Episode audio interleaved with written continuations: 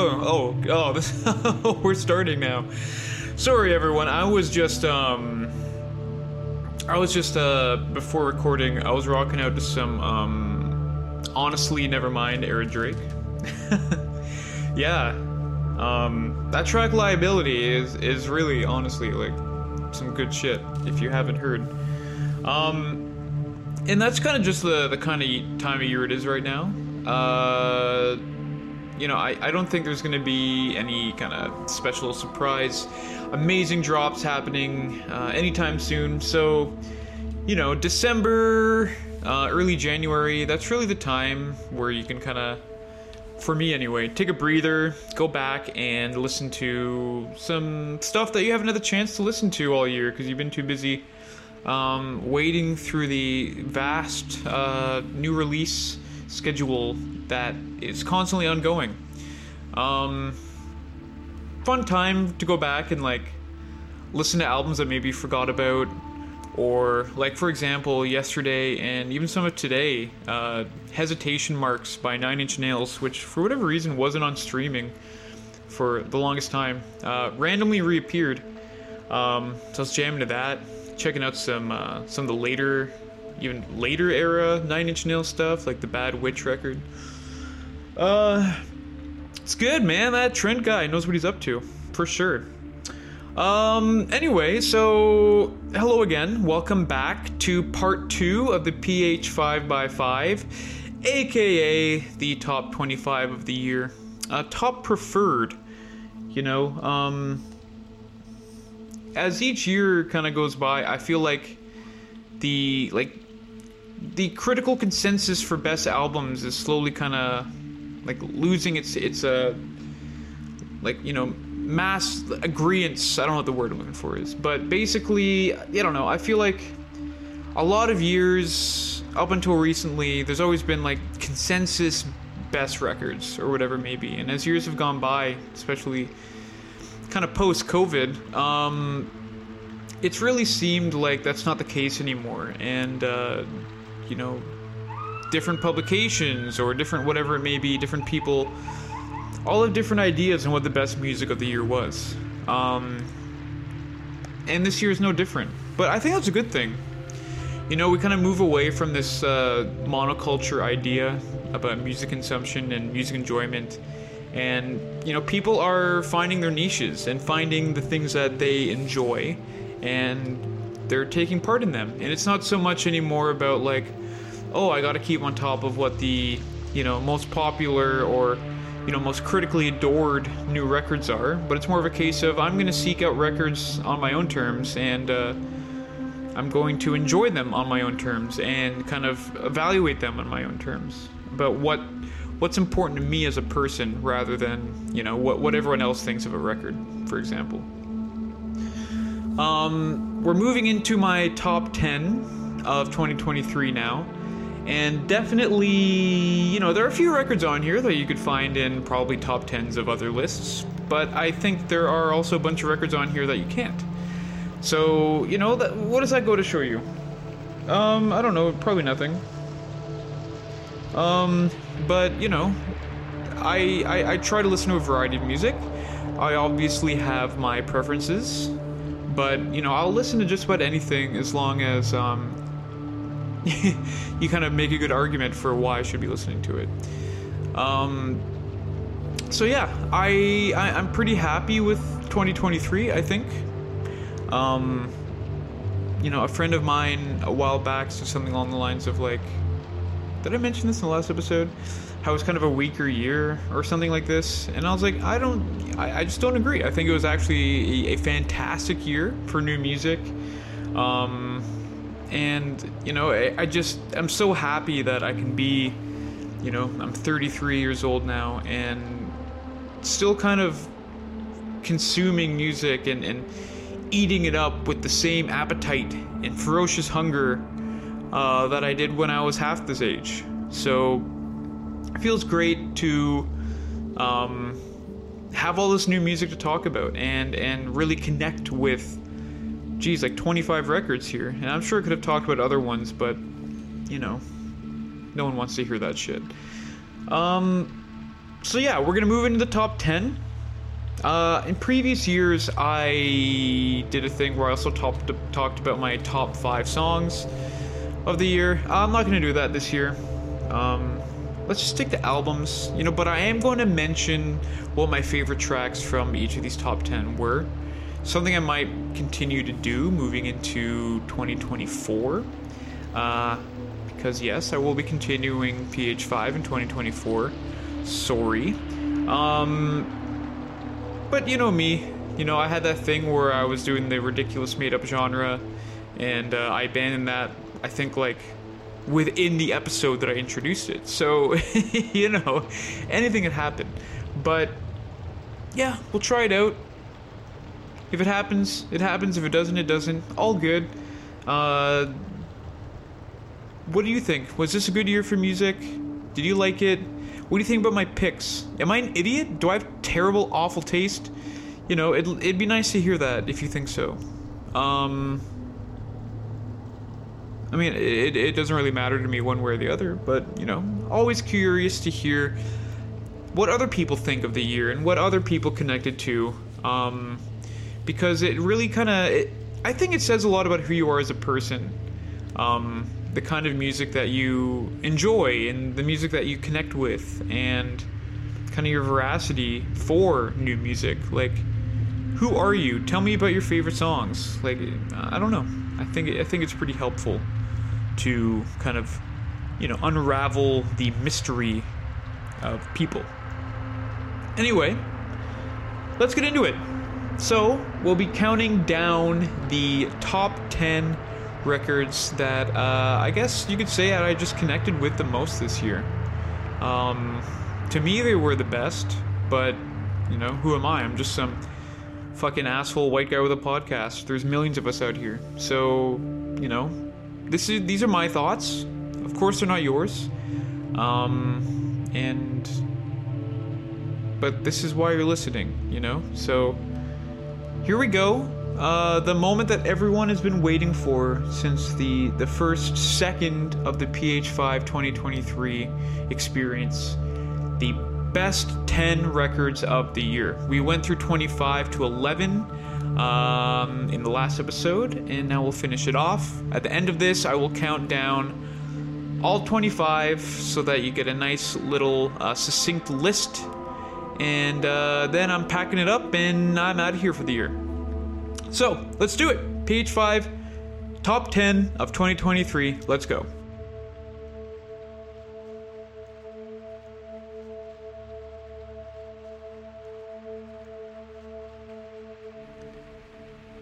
Okay. So, again, it's funny because like I already talked about these, most of them anyway. Uh, so it's interesting. Like, what do I talk about this time? you know, like some of them, some records I haven't talked about in like most of the year. Um, so you know, always some something fresh to kind of reflect on. But you know, some of these other records, I like. I literally talked about these like an episode or two ago. So. Uh, anyway, I, am just gonna do what I always do and just uh, blabber, and whatever comes out comes out, and that's what we'll have to live with. So, starting off at number 10 we have Yeule Soft Scars. This record came out, uh, I think it was September. It was that really special month where there was like a billion amazing records that came out, and a whole bunch of them could have been album of the year contenders any other year. Uh, and I actually feel that way about this one. You know, it would have to be maybe like a weaker release year, but I think that this is a really, really strong, strong effort from Yeule um, that is really kind of honing in on and perfecting this kind of electroacoustic sound uh, that they've been kind of crafting over the years. Uh, you know, in the past, Yeule has stuck to creating this kind of like, you know, digital, almost hyper pop adjacent kind of music but this record was really interesting to me because, you know, it, it brought in elements of rock music, and I, I, I read this kind of interesting series of tweets the other day about how these young generations have grown up um, kind of on the internet, and because of that, they've ex- you know grown up with um, kind of quote unquote internet music. You know, like for example, like you know hyperpop and, and, and rap and things like this. And rock itself was never a genre which you could say was really kind of indebted to the internet. It always kind of existed outside of it in a certain sense. Um, you know, Metallica, Napster situations aside, and all the MySpace nonsense. But my point being that it's very interesting to watch a lot of these younger artists who kind of uh, made a name for themselves in the electronic music sphere kind of discover rock music and you know seek to incorporate that into what they're making. And this is actually one of two prime examples of this that we'll see on this top 10 list. Uh, we'll get to the other example a little bit later. But i mean usually when you, you think of the genre and, and the form it's kind of the other way around you know? A band starts because this is the more traditional way that music was made you know kind of even 10 years ago. You know you start a band and uh, you know you make your whatever and then you you start to add more like disparate influences to your sound add more electronic elements and uh, yeah you become a rock band with electronic music elements now what's happening is you have the exact opposite effect where you have these electronic artists who over time are bringing in these rock music elements. And on this record, I mean, there are times on this record that almost sound like uh like whole songs. Like there's this grunginess to the sound um, that Yeule incorporates in, in a really, really fun, effective way. And rock is very cathartic music. You know, on the first song on this record, XYX, uh, you know, Yeule lets out these like, you know, high pitched, blood curdling screams, and you can just feel the emotion that that that uh, that Yeule is kind of exercising out of their system um, with these screams. And the thing is, like, you know, other than maybe, you know, industrial music, like, you don't get that same kind of really personal, harrowing catharsis through electronic music, um, at least vocally.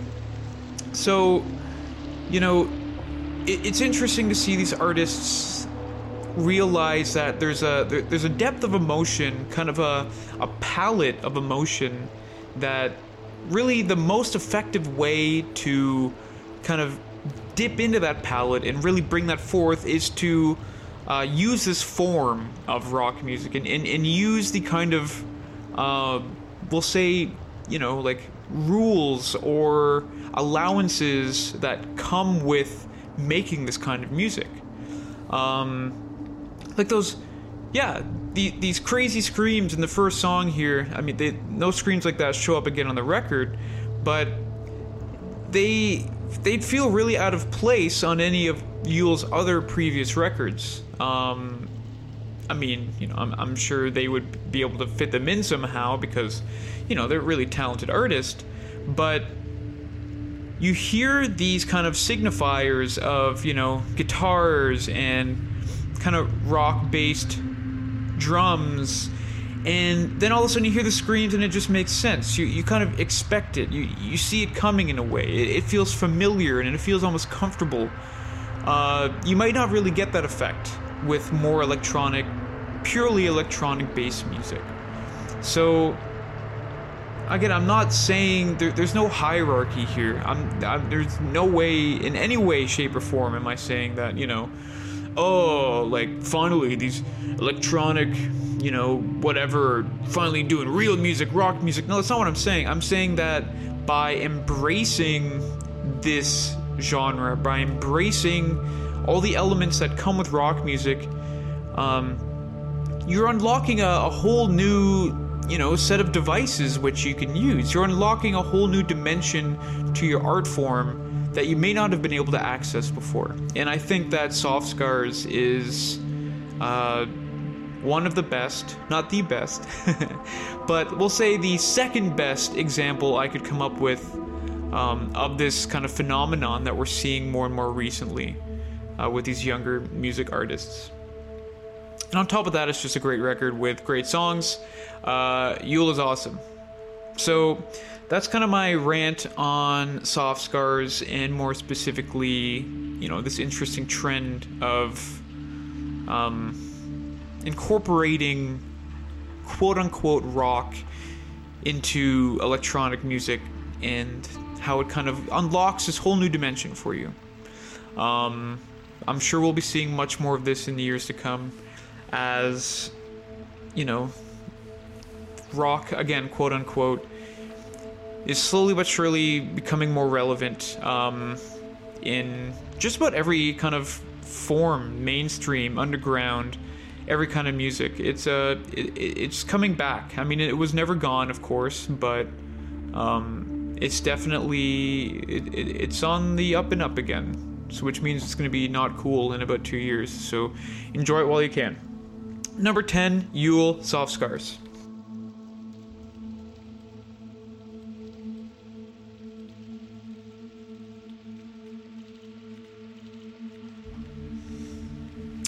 Number nine, uh, also hilariously enough, also came out the same month as the Yeule record. And j- just for context, like I didn't talk too much about the actual Yeule record itself because I, I only talked about it like two episodes ago. So if you really want to dig into the actual album and that material, just just go listen to that episode, okay? Uh, same kind of idea with this number nine entry, which is we Buy Diabetic Test Strips by Armand Hammer. I I mean, can I say enough about Billy Woods? Like I feel like almost every other episode I'm just talking and gushing about Billy, but he's he's really like one of the forefront musical artists of our time right now, and, and not just in hip hop, but uh, the consistency in the like the output and consistency ratio is just stunning. It's like this guy has released a record, at least one record, most most of the time at least two records for like I don't know how many years straight now, and all of them are like really good. Uh, there's really no one else doing it like him right now. And Armand Hammer, which is his kind of collaboration project with Elucid, uh, I mean, it's hard to even really call this hip hop. I mean, it's so kind of abstract and, and fragmented that it's it's almost like more IDM in like psychedelic music than it is hip hop. I mean, it's definitely hip hop. Like, you know, there are quote unquote raps and there are quote unquote beats, but the way that they just completely deconstruct the form is uh it's just fascinating, you know, and and they're they're just so obviously on top of the game of what they're doing in that realm of kind of really hazy psych rap. Um, there there are a lot of acts out there that are trying to do something like this, but the just relative ease with which they appear to pull it off is just it's in, it's incredible. And every Armand Hammer record you can listen to a hundred times and you pick up on something new, some new, some new sound drifting in the back, some new, uh, strange, fragmented, poetic line that you didn't catch the first time that'll kind of have you scratching your head and thinking. Um, it's an extremely unique way of, of approaching this kind of music that is just way, way, way, way like ahead of the game and ahead of the curve of what everyone else is doing. Um, yeah, I mean, like, this is kind of the project by which the backbone of, uh, you know, the Backwoodz Studioz, Billy's label, is kind of built off of. And, you know, Armand Hammer records kind of feel like. How do I want to say this? Almost like, um, they're almost like backwoods studio like they're like label releases in a way you know?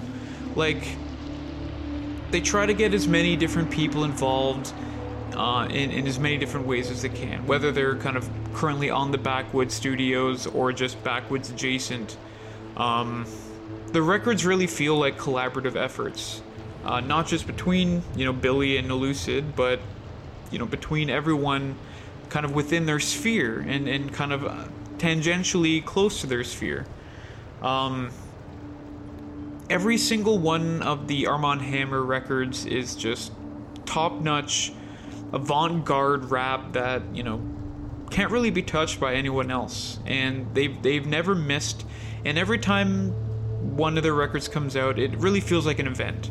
And this was also the case for this record. Um, it it has that kind of powerful mystery to it, where maybe you don't understand exactly what it is that they're talking about half the time, most of the time, to be honest.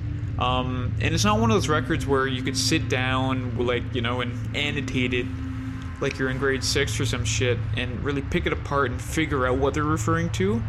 Like, it's abstract in the way that a lot of what they're saying maybe only really makes sense to them. And but that's all that's really important because you know these are records that are, are firmly in this kind of surreal New York, Brooklyn landscape and people that aren't from that area and aren't kind of privy to what life is like in New York, it's impossible really to connect with it on that level, but we can stand back and appreciate it for what it is because it's just so massively put together. Um, I don't know who did most of these beats, but the way that the the music lives and the voices kind of um, all combined together. It, it, it's just so interesting and so unlike anything else that's out there, not just in hip hop, but in any kind of music. Like, it really feels like you're in this new environment and, and com- completely controlled atmosphere where um, anything can happen, but you also kind of know exactly what's going to happen. Doesn't really make any sense, I know, but listen to the record and find out. Uh, this will not be the first time Billy Woods appears on this list. We will get to him again shortly, but I, I really cannot say enough about what a talent this man is, and um, we're we're blessed to be living in the era of Billy Woods right now. Is really all I can say. So, coming in at number nine, we have Armand Hammer, we buy diabetic test strips.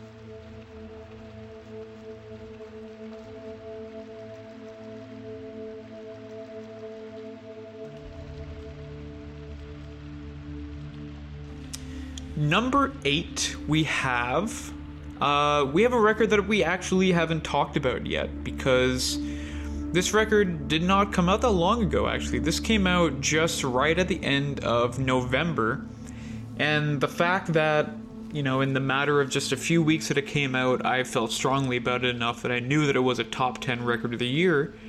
Uh, should hopefully speak to what a fantastic record this is. Um, so, number eight is The Rime of Memory by Panopticon.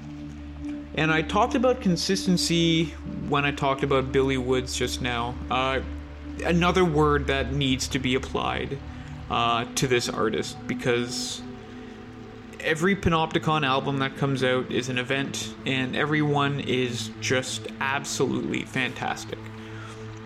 So, for those of you that don't know, um, Panopticon is a it's a one man black metal band uh, based, I think, somewhere in Kentucky, and he makes what I would almost call like like Americana black metal.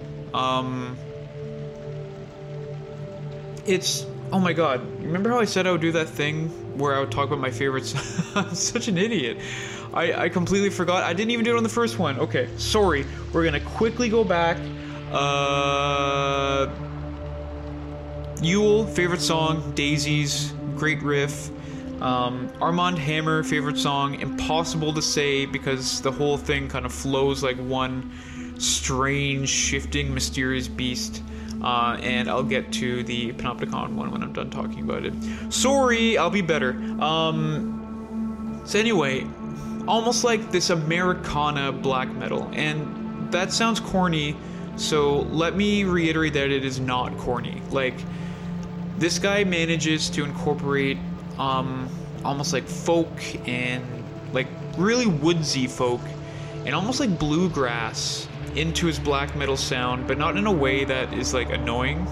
Like I don't like any of those genres, honestly, I don't. But uh, the way that he's able to incorporate strings and kind of like acoustic guitar and hell, even like bagpipes and shit like this, he does it in a way that that feels really lived in and like you feel like you're in a cabin in the woods when you're listening to it. Like it's meant to be a, a place setting type of exercise and no one really does it like him. Like you're listening to the records and it just it sounds like the winter time when you're listening to it. It sounds like you're in this cabin in the woods in the middle of winter, and some of the songs, there's a crazy blizzard going on outside, and you know, some of the songs or parts of the songs, you know, the snow is kind of gently falling, and you know, you're sitting by the fireplace, but like you really, really feel like you're in it and he does record a lot of his music kind of by himself, like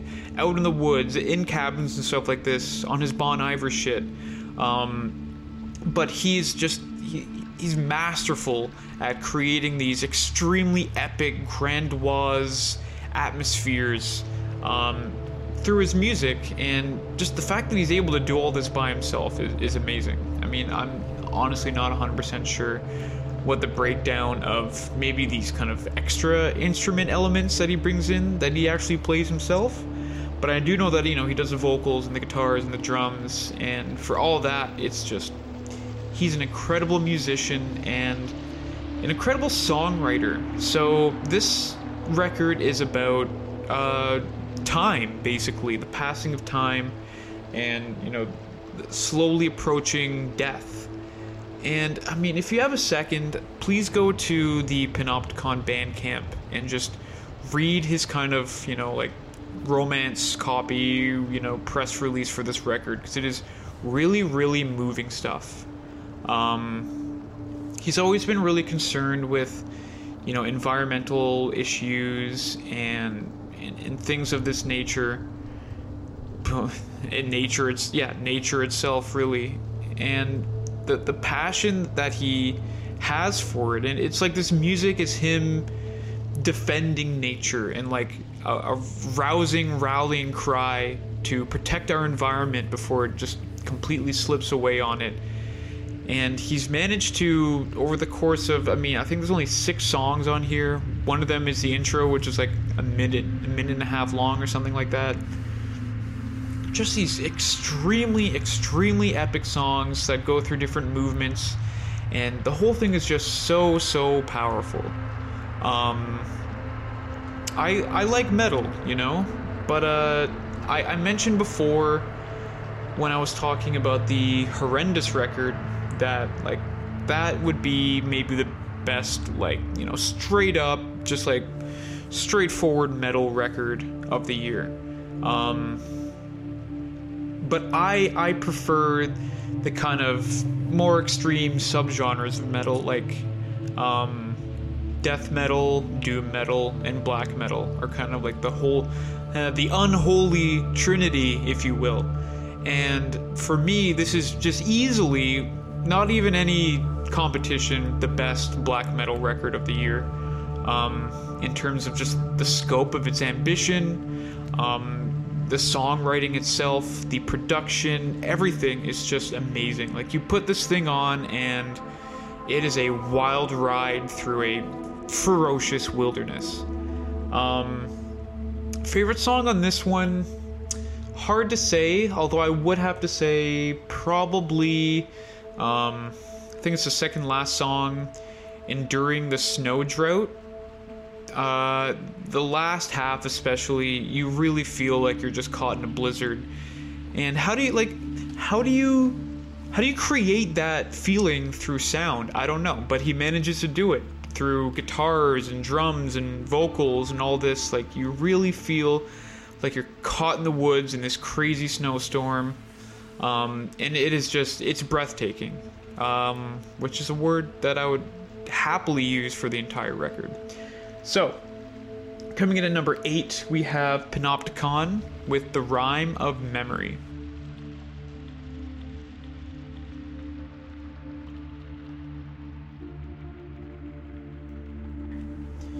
Number seven, we have Caroline Polachek with Desire I Want to Turn Into You. Now, I kind of talked um, in the lead up to this list about how, you know, in recent years, the there's less of a lack of critical consensus on what the best record of any given year is. That being said, if you were to take a look at all the kind of publications that are out there and you averaged out all the records that appeared on there, um, this is probably the consensus best record of the year for for just in terms of averaging everything out. Like this record appeared on just about every year-end list, um, and high, very high on just about every year-end list, and you know, I, I'm I'm not the kind of guy to buy into, you know, whatever whoever's opinions on music. I like to kind of find my own way, but you know, I'm I'm happy to say that I, I agree with this assessment. I, I think that this is an amazing record. Uh, probably pretty easily the best pop record of the year. And it's it's just great, and and I think that it's really enjoyable for just about everyone. Um, you know, she's she's a weird chick, but she can write a hell of a song, and she's not afraid to get really weird when she's doing it. Um, you know, the Kate Bush comparisons are very justified. Um, I mean, geez, even the Enya comparisons at times are fairly justified, but she's also doing something very unique to uh, to music that's just very Caroline Polachek. You know, she's done a great job of kind of carving out this own weird lane of pop music that um, isn't afraid to have a freaking Dido feature alongside Grimes, or you know, have a bagpipe breakdown at the end of a song, or you know, make a full-on you know Mediterranean Balearic acoustic track. Like and it all works within the context of the music that she's doing. And while she's doing it and bringing in all these crazy, strange influences, uh, the songs are just really good too. Like, it's one thing to, you know, dip your fingers into as many pies as possible, um, to mix results and, and just kind of experiment for the sake of experimentation. But when you're doing so in service of making good music, um, and making the best music you possibly can, uh, that's a success, and that's absolutely what this record is. It's um, it's it's it's a strange record at a lot of times. Um, a lot of it you can barely even call pop music, to be honest with you. Like crude drawing of an angel or whatever that song is, and like volcano and all these other tracks are, are, are pretty strange songs, but uh, she, she manages to pull it off. She manages to make it work within the context of not only the album, but um, you know all the music that she's released, and it all just sounds so good to listen to along the way. So, you know, I, I don't mean to be Mr. Poptimist or whatever, but I I think this yeah is absolutely one of the best records of the year.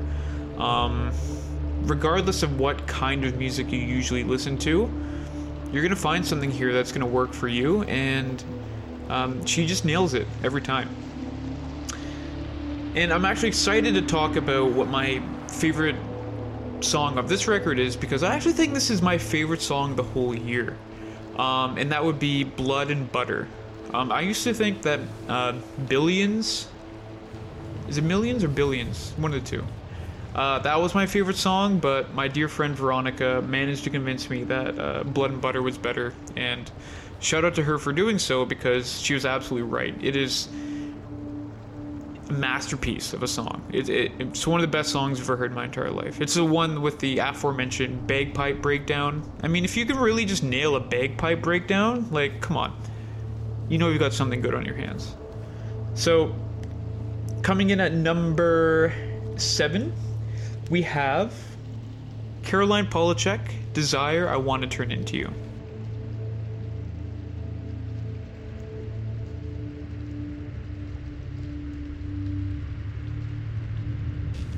Number six, we have Bell Witch with Future Shadow Part 1 The Clandestine Gate. Yeah, now if that ain't a metal album title, then I don't know what is. Um, I mentioned the Unholy Trinity earlier. Uh, this would be the Doom metal album that slots into those three. Uh, what an achievement this record is. So it's hard to follow up, um, you know, what is an instant classic in Mirror Reaper, but they've managed to do it with this record. Um, I think when I talked about this record initially, I mentioned that I thought this record could potentially even be better than Mirror Reaper, which is is a hard thing to to kind of really establish because they're very different. Well, I mean, very different uh, in in in you know subtle ways. They're both extremely um, slow, plodding records um, with glacial paced riffs and you know all those kind of doom metal signifiers, but this is a much more cerebral record than Mirror Reaper. Mirror Reaper was just pure emotion. It was these two guys experiencing intense pain and loss and just needing an outlet to kind of um, work through all of those difficult emotions. And while it is intensely, intensely emotional, um, you know, they, they, they lean a lot into repetition. And again, it's in service of, you know, really displaying this anguish and kind of the how when you feel despair and loss. You know, you, you kind of feel like you're stuck in this rut, um, this almost like quagmire of negative emotion. Um, it, it is pretty repetitive, and there are sections which go on for probably too long, um, longer than they need to. But I totally get it. You know, it came from a place of just needing to express themselves uh, in the way that they know best. This record I guess they, now that they've got that whole thing out of their system, is more is, is a little bit more heady, and there's a little bit more going on in this record, um, just in terms of kind of the production and additional um, songwriting elements that they're using. Um, it is part one of three, so again, the eventual uh, future shadow full whatever you want to call it song question mark will be three albums long and a four hour it'll be a four hour long song so i'm really excited for that to come out and um, play that for my family at all the family gatherings um, so again we're only kind of experiencing the first bit of it but that being said uh, it doesn't at any point feel like uh, incomplete you know for what is ostensibly part one um, and just a piece of a larger whole. Uh, it, it, it's a satisfying listen. You know, you're not left kind of really wanting more at the end. You're not left um, confused about what's going to happen next or anything like this.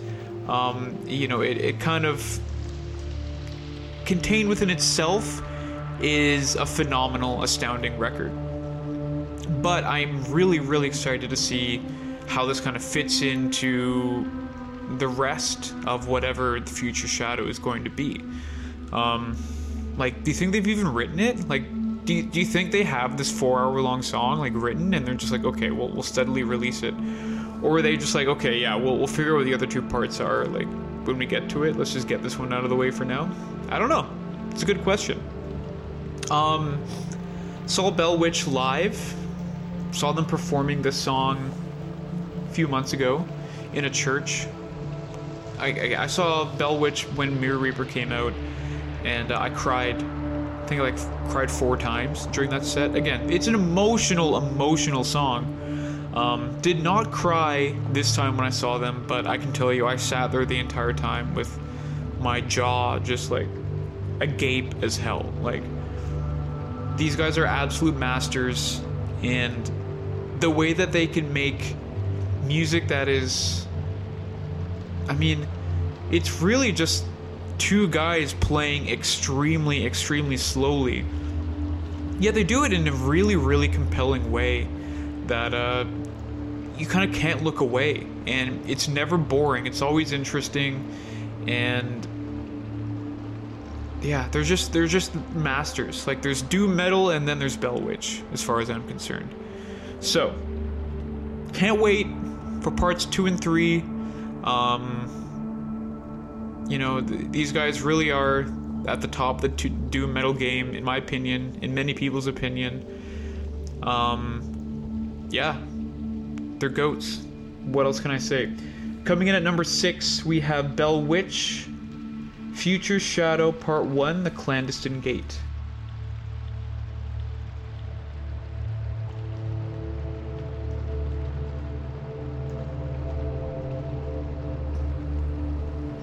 And now at number five, we will complete the unholy trinity of Phil's favorite metal genres with death metal. And I'm talking about Tomb Mold the Enduring Spirit. Uh, th- this was a record that when it came out, I, I just really could not stop gushing about it. I could not shut up about it. I I would I had a house party and I I played it like you know like hey everyone's partying and I put on this like you know prog death metal album. And you know what? People were into it and that is why this is a special record. Um when I talked about this record when it came out again this is another one of those uh, September albums along with Yeule and Armand Hammer. Again really really incredible month um, September or October. No, it was September. Yeah, it was September. Um, so what was I gonna say? Right. When this came out, I, I I talked about like what does it mean to be a crossover record um, when you're making death metal, you know, uh, like black metal, you know, you can kind of see how Deafheaven was able to make a crossover record because they incorporated a lot of shoegaze, which you know is is a record that's pretty uh, sorry a, a genre that's really popular amongst you know indie people or whatever the hell. Um, doom metal, like I'm trying to think, maybe like Pallbearer was probably one of the last uh, crossover doom metal acts, and they were able to kind of achieve that crossover status because, well, I mean, um, when Foundations of Burden came out, kind of the record that was really big for them at the time, there were it was just riff after riff of the best riffs ever. Like, and they had you know the, the clean vocals, great songwriting. Um, you know, it was essentially just like really, really, really, really heavy, slow indie music in a lot of ways. So how does how can something like this a genre that literally has death in the name um, become kind of a hit in in circles that maybe don't typically listen to this kind of music. And it's not because of any kind of compromise on behalf of the band, because this record is still as heavy as hell, um, stuffed to the rim with just riff after riff of just, you know, metal goodness it just crossed over because it's so fucking good. I mean, the songwriting is incredible. Um, the riffs are extremely memorable.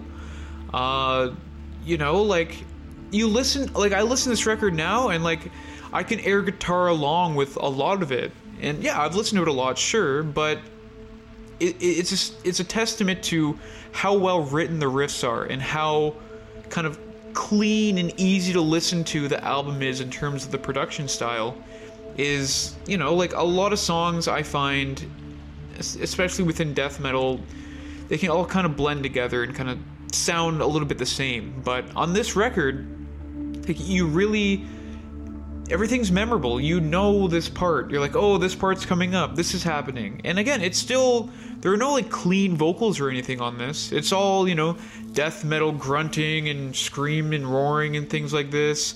And you know blast beats and just heavy as fuck riffage going on.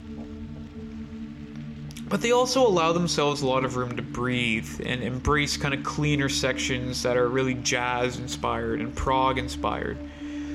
You know, the last song on here is uh, you know 10 plus minutes long and you know has extended sections of just light, airy goodness that just like feels bright and almost positive in ways.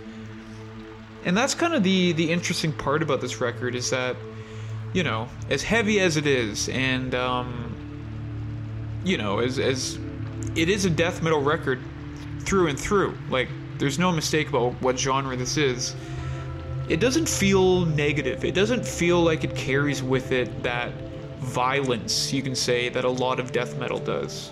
You know, this is a record that touches on a lot of kind of philosophy and, you know, optimism and things like this things that aren't really necessarily associated with the genre. And that's what makes it such a great listen. Um, they go places that death metal typically wouldn't go to, but they don't really sacrifice any of the death metal ish nature of it all in order to get there.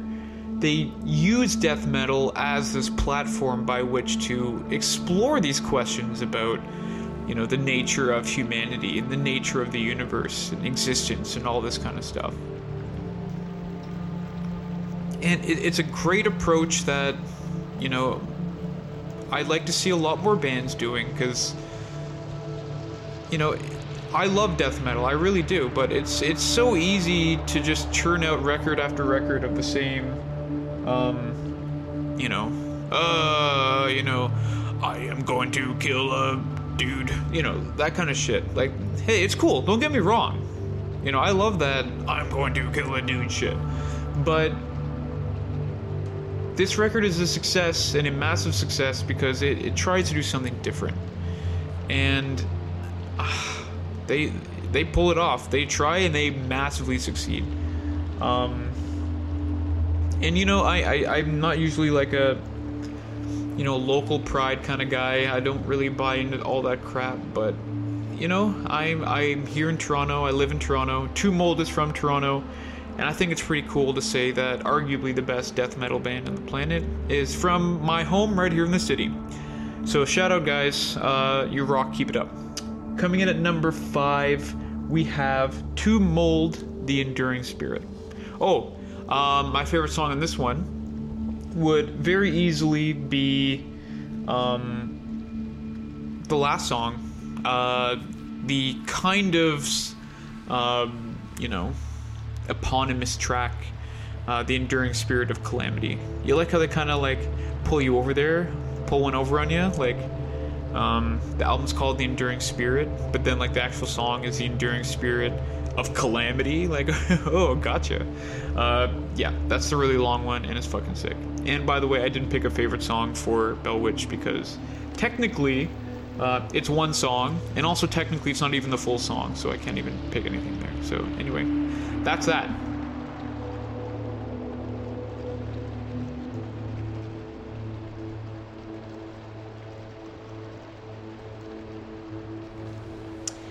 Number four, we have Billy Woods and Kenny Segal with maps. And here he is again. Um, surprise, surprise.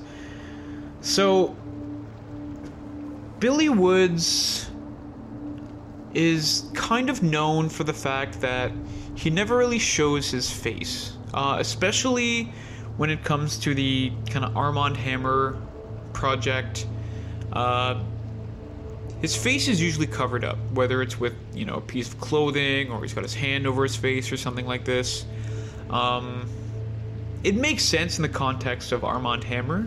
They're, you know, they kind of they're it's a mysterious project. You know, the subject matter is mysterious, the music is mysterious, so kind of not showing your face uh, makes a lot of sense for that.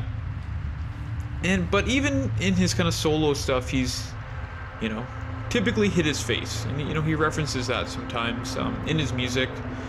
But Maps is maybe the first record of his, at least that I've been paying attention to him, to in the past few years, where it's almost like he's starting to show his face a little bit.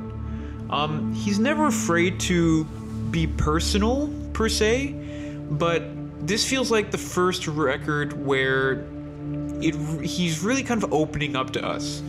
And it's a really, really cool record because it's essentially a concept album about touring and life on the road. But he uses kind of touring and life on the road, and he uses this kind of, um, you know, this this foundation as a, a base to talk about life and talk about society and, and, and talk about himself and the things that he's dealing with.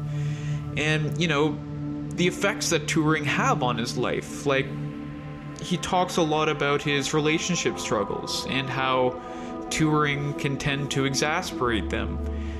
And, I mean, while, you know, the average person isn't isn't necessarily going to relate to you know having relationship problems because you're on the road touring so much the way that he talks about it it's it just it feels very relatable. It's like all of us have been there in these you know difficult situations with the person that we're involved with and you know uh,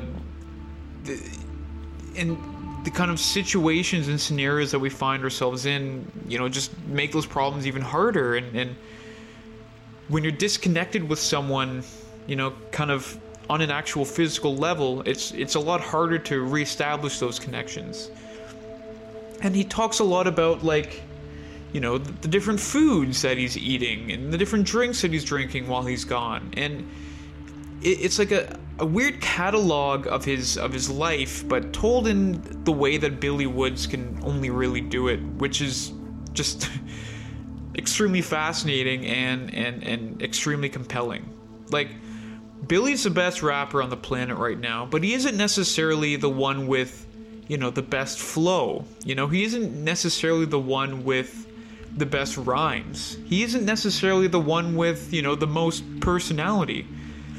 He manages to be the best because when he's rapping, when he's talking to you about these things that are going on, these things that he experiences, and the things that he's witnessing, he does it on a way that feels really human. And even if it is really abstract and really out there, um, you know, the metaphors or whatever it is that he's using, like you, you listen to him and you feel like, like I know this guy, like. I've met him. I, I've been this guy. I know this experience that he's going through he's really just like you and me. You know, he's singing songs about like, you know, I, I, I was, you know, there were parties going on outside, but I just like stayed in my room and smoked weed or whatever. Like, it's just so relatable, and he manages to, you know, simultaneously be kind of this strange, mysterious, almost mythological figure while also being someone that's so real and someone that you just like understand on this really humanistic level. There's really no one else like it. Like you just you, you feel connected to the things that he's saying, um, despite the kind of disconnected way that he's saying them sometimes. Um, I like this record because a lot of Billy Woods projects um, whether they're solo or with Armand Hammer, um, kind of come with this level of, I don't want to say like prestige, but you know, like you know, you're getting this kind of psychedelic, kind of abstract hip hop. Um, you know, it's gonna be some like kind of heady shit that's gonna make you think, blah blah blah on this album, it seems like he's, again, like I mentioned, he's kind of uncovering his face a little bit and letting us in a little bit. And it turns out that he's a. He's actually a pretty funny guy. there, there are a lot of like actual laugh out loud lines across this record. Um, and that said, there are a lot of lines on this record that really cut deep um, in and like just makes you reflect on moments that you felt the way that, that he has. Like, for example, on um, lead single FaceTime, uh, which has a just amazing kind of hook from Sam Herring from Future Islands. Billy's last lines on the record are along the lines of, um, like, I think about you when I should be thinking about other things. I don't sleep. I tread water till I sink. It's something like that. And like I think we've all been in that situation or you know somewhere in our lives where we've been away from the person that we love and you know we're, we're supposed to be enjoying ourselves we're supposed to be doing whatever but we just can't stop thinking about them and the long kind of hard cold sleepless nights that we experience when we're away from that person that we're so used to having next to us to give us comfort um, even if we're in a situation where this is supposed to be the time of our life. Like, without you with me, it just isn't the same. Just kind of tiny little vignettes like this that that are so relatable and just again cut so deep and, and, and really make you reflect on instances like this that you've had in your life. Um, and again, like the record itself ends with uh, you know, kind of an anecdote about Billy being at the park with uh, his kid and seeing his kid and realizing, like, I'm not going to be around forever. You know, like, I, you know, he has to cherish the time he has with his kid because it's, it's finite. And to kind of end the record on that note is just, again, you really get a look inside of who Billy is and, and the mechanisms working behind the scenes, you know, behind this mask that he wears all the time. And, you know, on this record, you, you really get to know this person and you realize, like, he's not this mystery. He's not this, you know, cool, strange, smoky figure in the darkness. Billy's just another guy like you and I. I mean, he happens to be extraordinarily talented, but he's just another person. And, you know, it makes you reflect on every artist, really. Like, they're all just people. They're all these touring artists that you see, they get up on stage and yeah, they, they become larger than life, but when they're done, they walk off, they go back to their hotel room, they sit in their rooms, they scroll on their phones, they do the same shit that we do. They experience the same hardships we do, the same delights that we do. Billy spent so much time on this record talking about, again, food and, and, and cool food and drinks that he's had. And it's like, I can relate to that. I like eating cool food too. You know, it's, it's, it's just really makes you realize that these people that we hold in such high regard, and I hold this guy in really high regard, is is just another person that's going through the same shit that we are. Maybe on different, you know, scenarios. Like I'm not going on world tours, you know. I'm not experiencing that, but I have experienced what he's experiencing in terms of the emotions, the highs and the lows and the context may be different, but you know, at the core of it all, we are the same that's my biggest takeaway from this record. Um, favorite song? It's it's probably the song with Sam Herring. Um, it's just really poetic. The lines and and the hook is nice, but I want to give a shout out to uh, the song Year Zero, which to me was kind of like really Danny Brown's reintroduction to the world, um, and kind of like the harbinger for the big comeback that he had this year. Uh, it was his best guest verse in years, and then, you know, shortly after the collab record with JPEG Mafia came out, a few months ago, his latest solo record came out, and it really feels like Danny's back. And it feels like the first kind of instance we saw of this was the guest verse on this record. So you know, Danny's uh, one of my all-time favorites as well. So just happy to have him back, and so glad that Billy gave him the opportunity to kind of reintroduce himself on this record. So, number four, we have Billy Woods and Kenny Segal, who does amazing job on production, by the way, with Maps.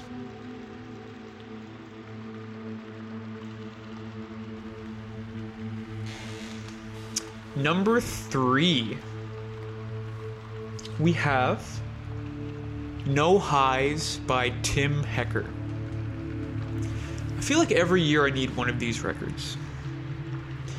And by one of these records, I mean an ambient record that is kind of interesting enough that it you can listen to it actively, but also, you know, has enough ambient features that you can also just have it passively going on in the background. Um, S has been kind of that go-to guy for me many years. Um, Gas is another great example. Actress, um, you know, recent burial records definitely. Uh, but this year, for sure, it was this Tim Hecker record.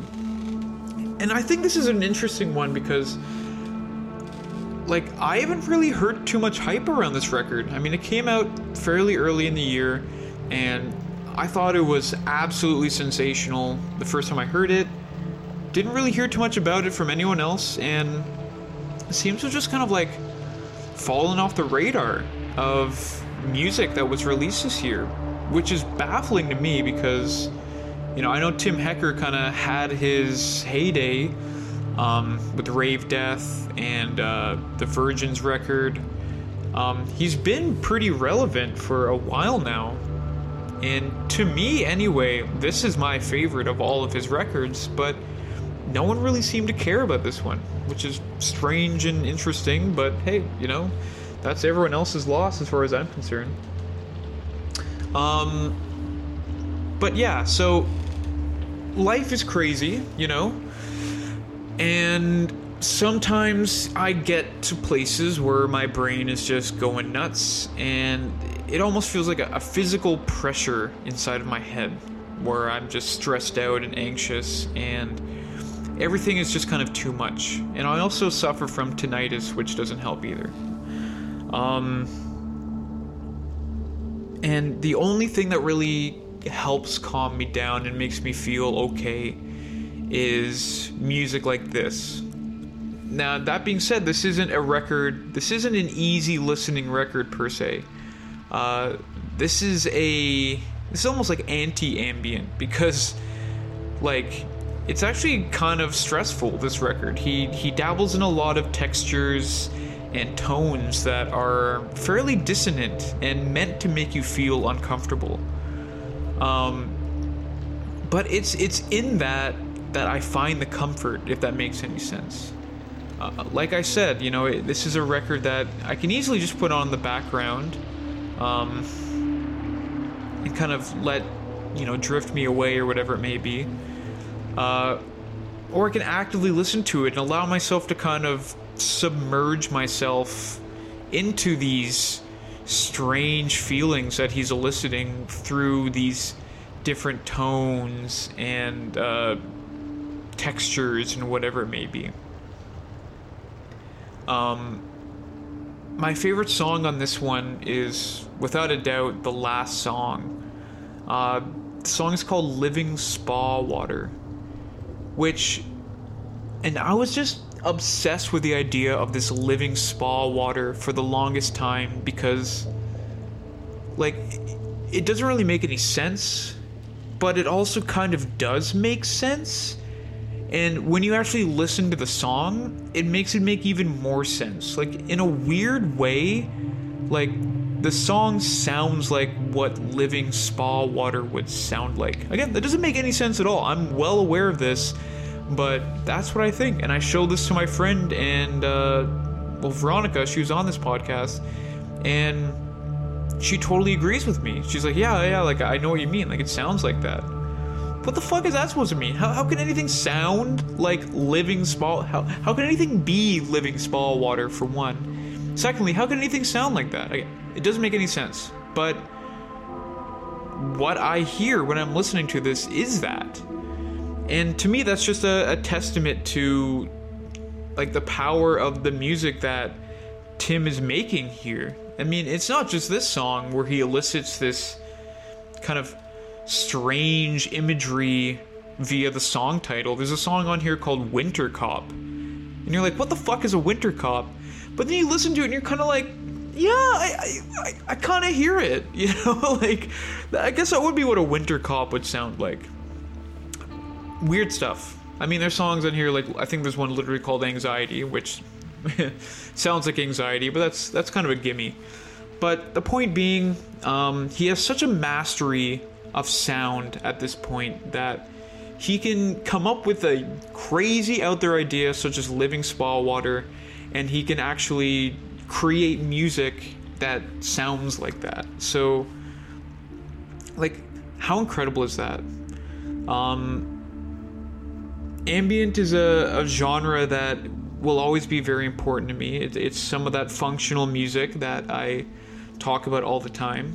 Um, you know, it acts almost like a salve or like a medicine to help calm you down or get you to a you know a better place. And this record was the one for me this year. So probably my top functional music record of the year for sure. Um, yeah. So that will be number three for 2023. No Highs by Tim Hecker.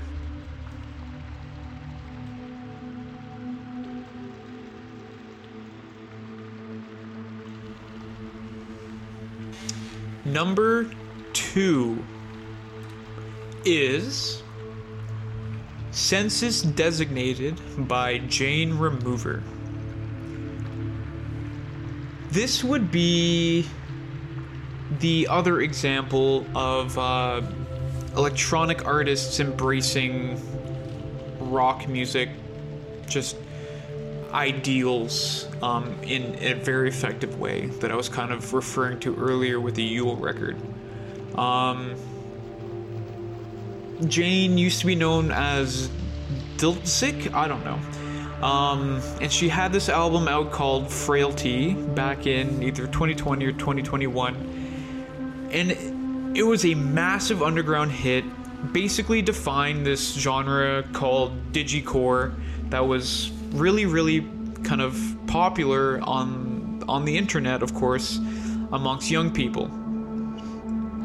And in a classic move, uh, you know, she changed her name. Um, she came out as trans and announced this record, which in a lot of ways doesn't really sound anything at all like dltzk or whatever the fuck, however you pronounce it. It's a really reinvention of um, Jane's sound, and it does so by really introducing this idea of, you know, guitars and, you know, the rock music ideas and foundations and, and, and bringing it into electronic music. But whereas the Yeule record sounds like an electronic record that um, uses, you know, maybe rock instruments and things like this, uh, this is like this feels this feels almost like the kind of music that I've been trying to make personally my entire life. A lot less heavy than the music I've been trying to make, but the same kind of ideology behind it where like there's no difference anymore between electronic music and rock music. And that's what you hear here. Like this record plays from start to finish almost like a like like a like a mix, like an electronic mix. Um, everything kind of flows together. You know, there there are crests and valleys on the record of, of intensity and quietness and you know from one song to the next different moods are kind of carried forth and, and, and brought back so it, it, it really feels like a like a whole complete kind of living organism or almost like a weather structure, if you will. Um, but it does it through the means of, you know, guitars and drums. Although, when you listen to the record, it's interesting. There's a lot less drums on the record than you think. Uh, she's really, really good at working with dynamics and, and tones um, of you know the instrument and production that she's using to you know create these bursts of sound that in our mind we associate hearing drums with so we assume that there are drums there, but there's actually not. Um, a lot of this record is drumless, but is also, you know, has the intensity of songs that we recognize having drums, and it's cool. It's like she's playing the sonic trick on us, um, and kind of messing with her own preconceptions about what rock music is supposed to be. And I think that's awesome. Honestly, I think what she's done here is really cool, really, really unique. It sounds familiar in so many ways. Like, a lot of this sounds like, you know, kind of grunge music from the 90s, or, you know, um, you know, pop rock, pop punky, emo-ish rock from the, you know, mid 2000s or whatever, but done in a completely different new way with a completely different new approach where you know the actual production itself is just as much of an instrument as the instruments are. And it's hard to kind of see where one ends and the other begins. It's a, a record that is really emotional but also doesn't feel very like it's not contained just to her. Everything about it is kind of broad strokes, and you can really find yourself um, relating to the music that you're hearing, uh, regardless of the subject matter. You know, she talks a lot about, you know, the the difficulties of new love and, and, and things like this. Um, you know, and a lot of it is, you know, out of the context of, you know, her being this this trans artist and how finding love within, you know, communities that might not be so accepting of this type of person. But it's all in this in this really kind of like I mentioned broad strokes way that it doesn't matter who you are, what what gender you are, what gender you aren't, you know, you can really connect to a lot of the very universal themes that she sings about.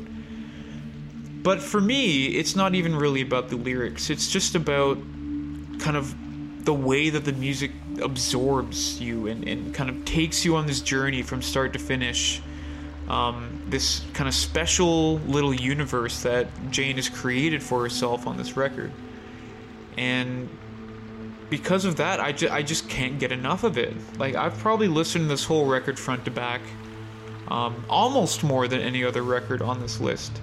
Um, and I can really tell that it's something I'm going to be listening to for the rest of my life because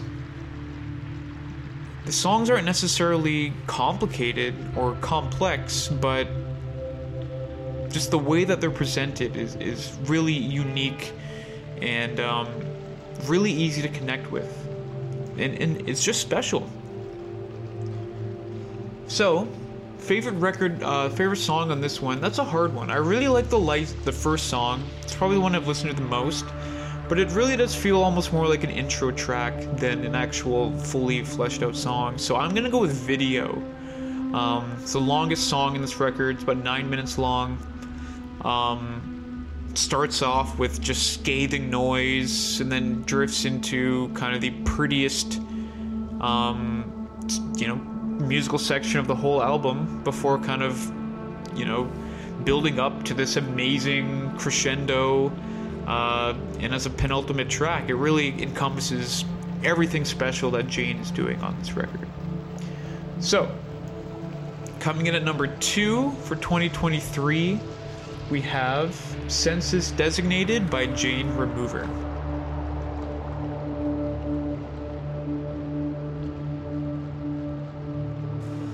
Alright, we are finally at the moment that this entire year, the entire run of PH5 episodes has been leading up to, and that is the number one record of 2023.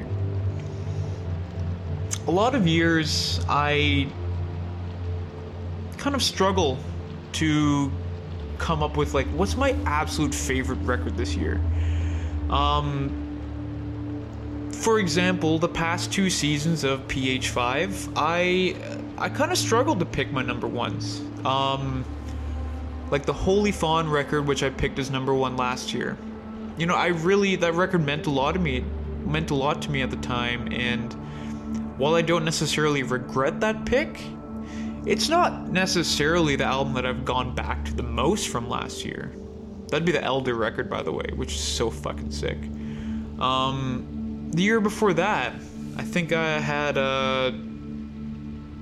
What did I have the year before that? I think it was um. Was it the King Woman record, maybe? Um. And again, I love the record, but like the thought of that being a number one record for me in hindsight is kind of like, hmm, okay, interesting.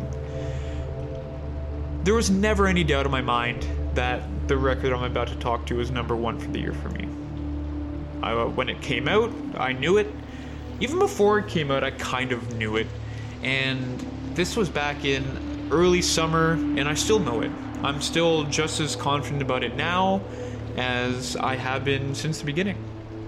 Um, and that's a rare record to find. One that you just know for sure this is my favorite record of the year, without a doubt. And that record is Life Under the Gun by Military Gun.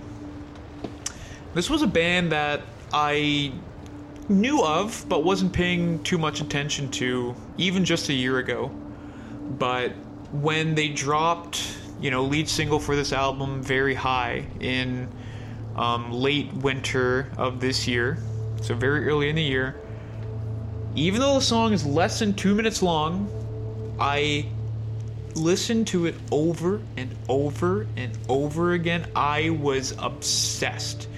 And I knew right away, just based off this one song, this one tiny minute and 50 minute 50 seconds long song, that this was going to be one of my new favorite bands. And I was so, so excited for this record to come out and it came out and it was just as good as I thought it would be, if not even better.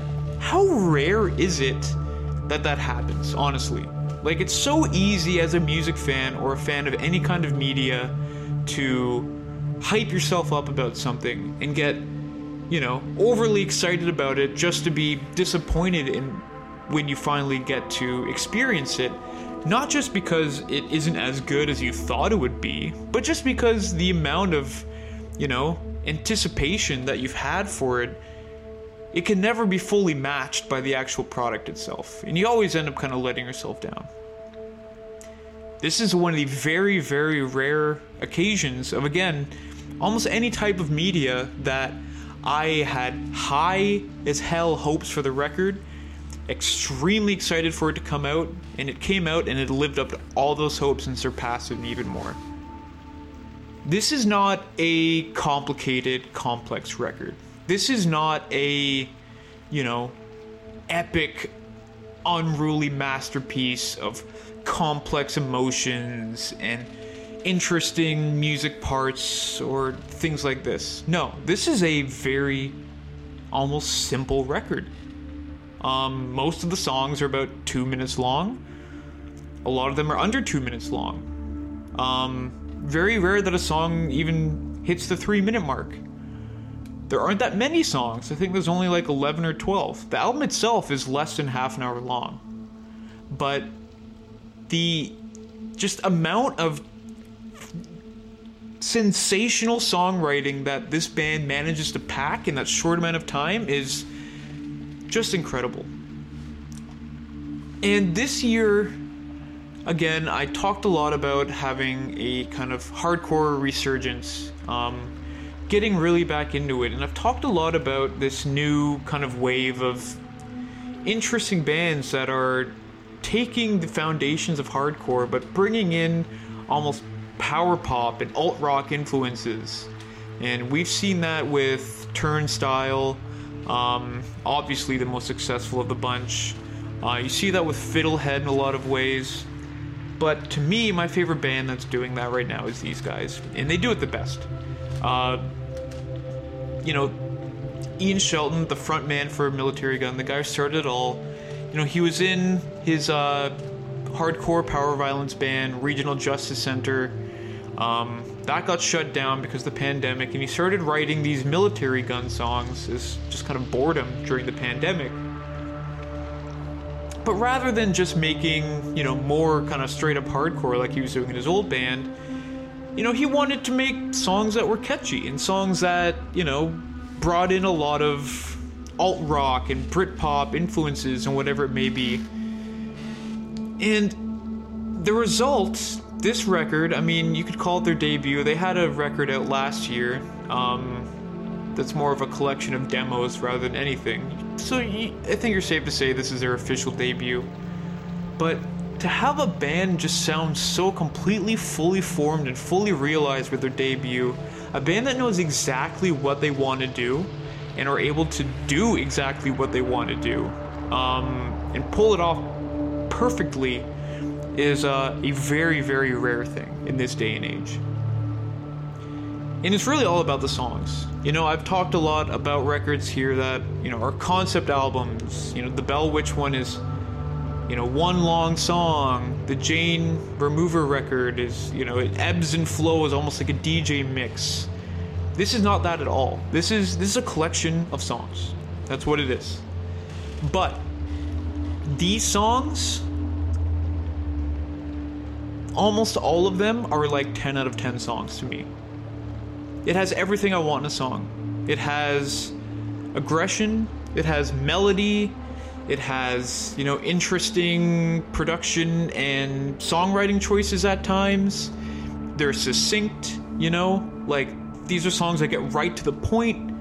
Uh, it just it, it connects with me so well in ways that is really really difficult to do. Like, but almost every single box for me is checked when I listen to this record. It it has the melody and the catchiness for me to think that it's memorable and want to sing along to it. It has that occasional cathartic abrasion that I need because I'm a heavy music freak.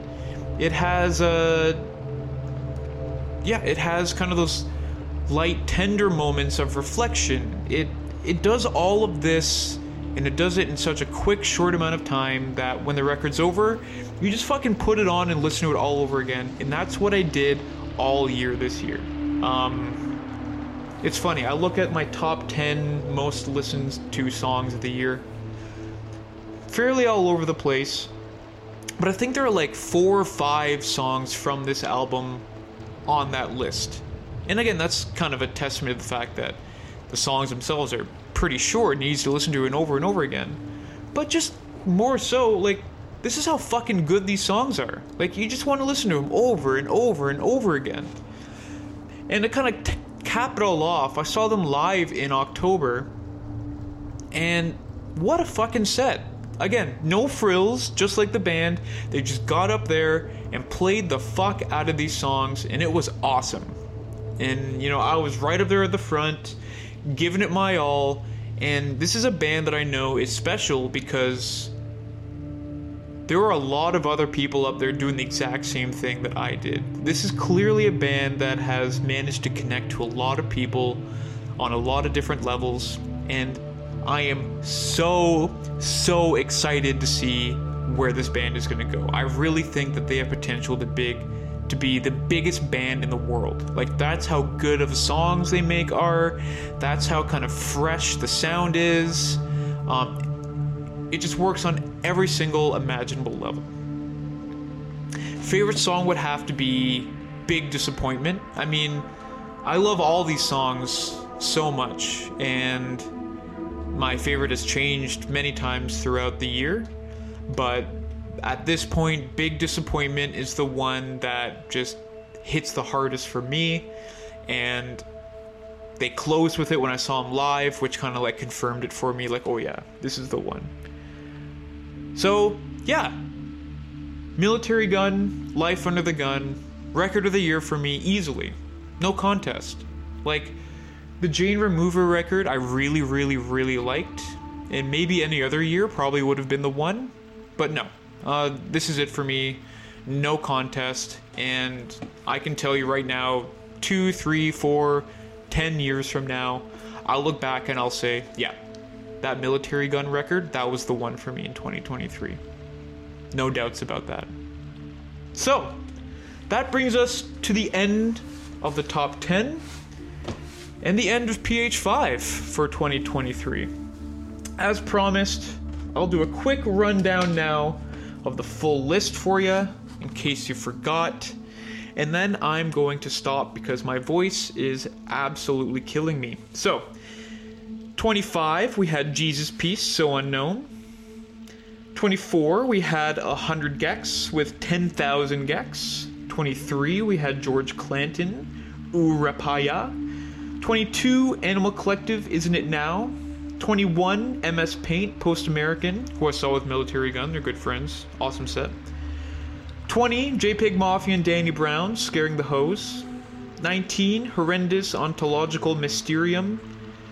18, Young Fathers Heavy Heavy. 17, Boldy James, Indiana Jones. 16, James Holden. Imagine this is a high dimensional space of all possibilities. 15, Jerome's Dream, The Gray in Between. 14, Naomi Sharon, Obsidian. 13, Dreamwell, In My Saddest Dreams, I'm Beside You. 12, Dodheimsgard, Black Medium Current. 11, Fiddlehead, Death is Nothing to Us. 10, Yeule Soft Scars. 9. Armand Hammer, We Buy Diabetic Test Strips. 8. Panopticon, The Rime of Memory. 7. Caroline Polachek, Desire I Want to Turn Into You. 6. Bell Witch, Future Shadow Part 1, The Clandestine Gate. 5. Tomb Mold, The Enduring Spirit. 4. Billy Woods and Kenny Segal, Maps. 3. Tim Hecker, No Highs. 2. Jane Remover, Census Designated. And number 1, military gun, life under the gun. That's it for me. Uh, this was fun. This is what it's all about, you know. Um, I'm kidding. It's not what it's all about. Music is meant to be enjoyed without competition. It's not a competition. It's just it's an art form that you're meant to take it as it is. And sometimes it's fun to do context with other records, but seriously, enjoy music for what it is. Don't take it for granted. We live in an age where we have access to so much music, and a lot of it is actually good. Thank you for listening to yet another season of PH5, and we'll be back in the new year. Enjoy the holidays. Thanks for listening. I'm out of here. Bye.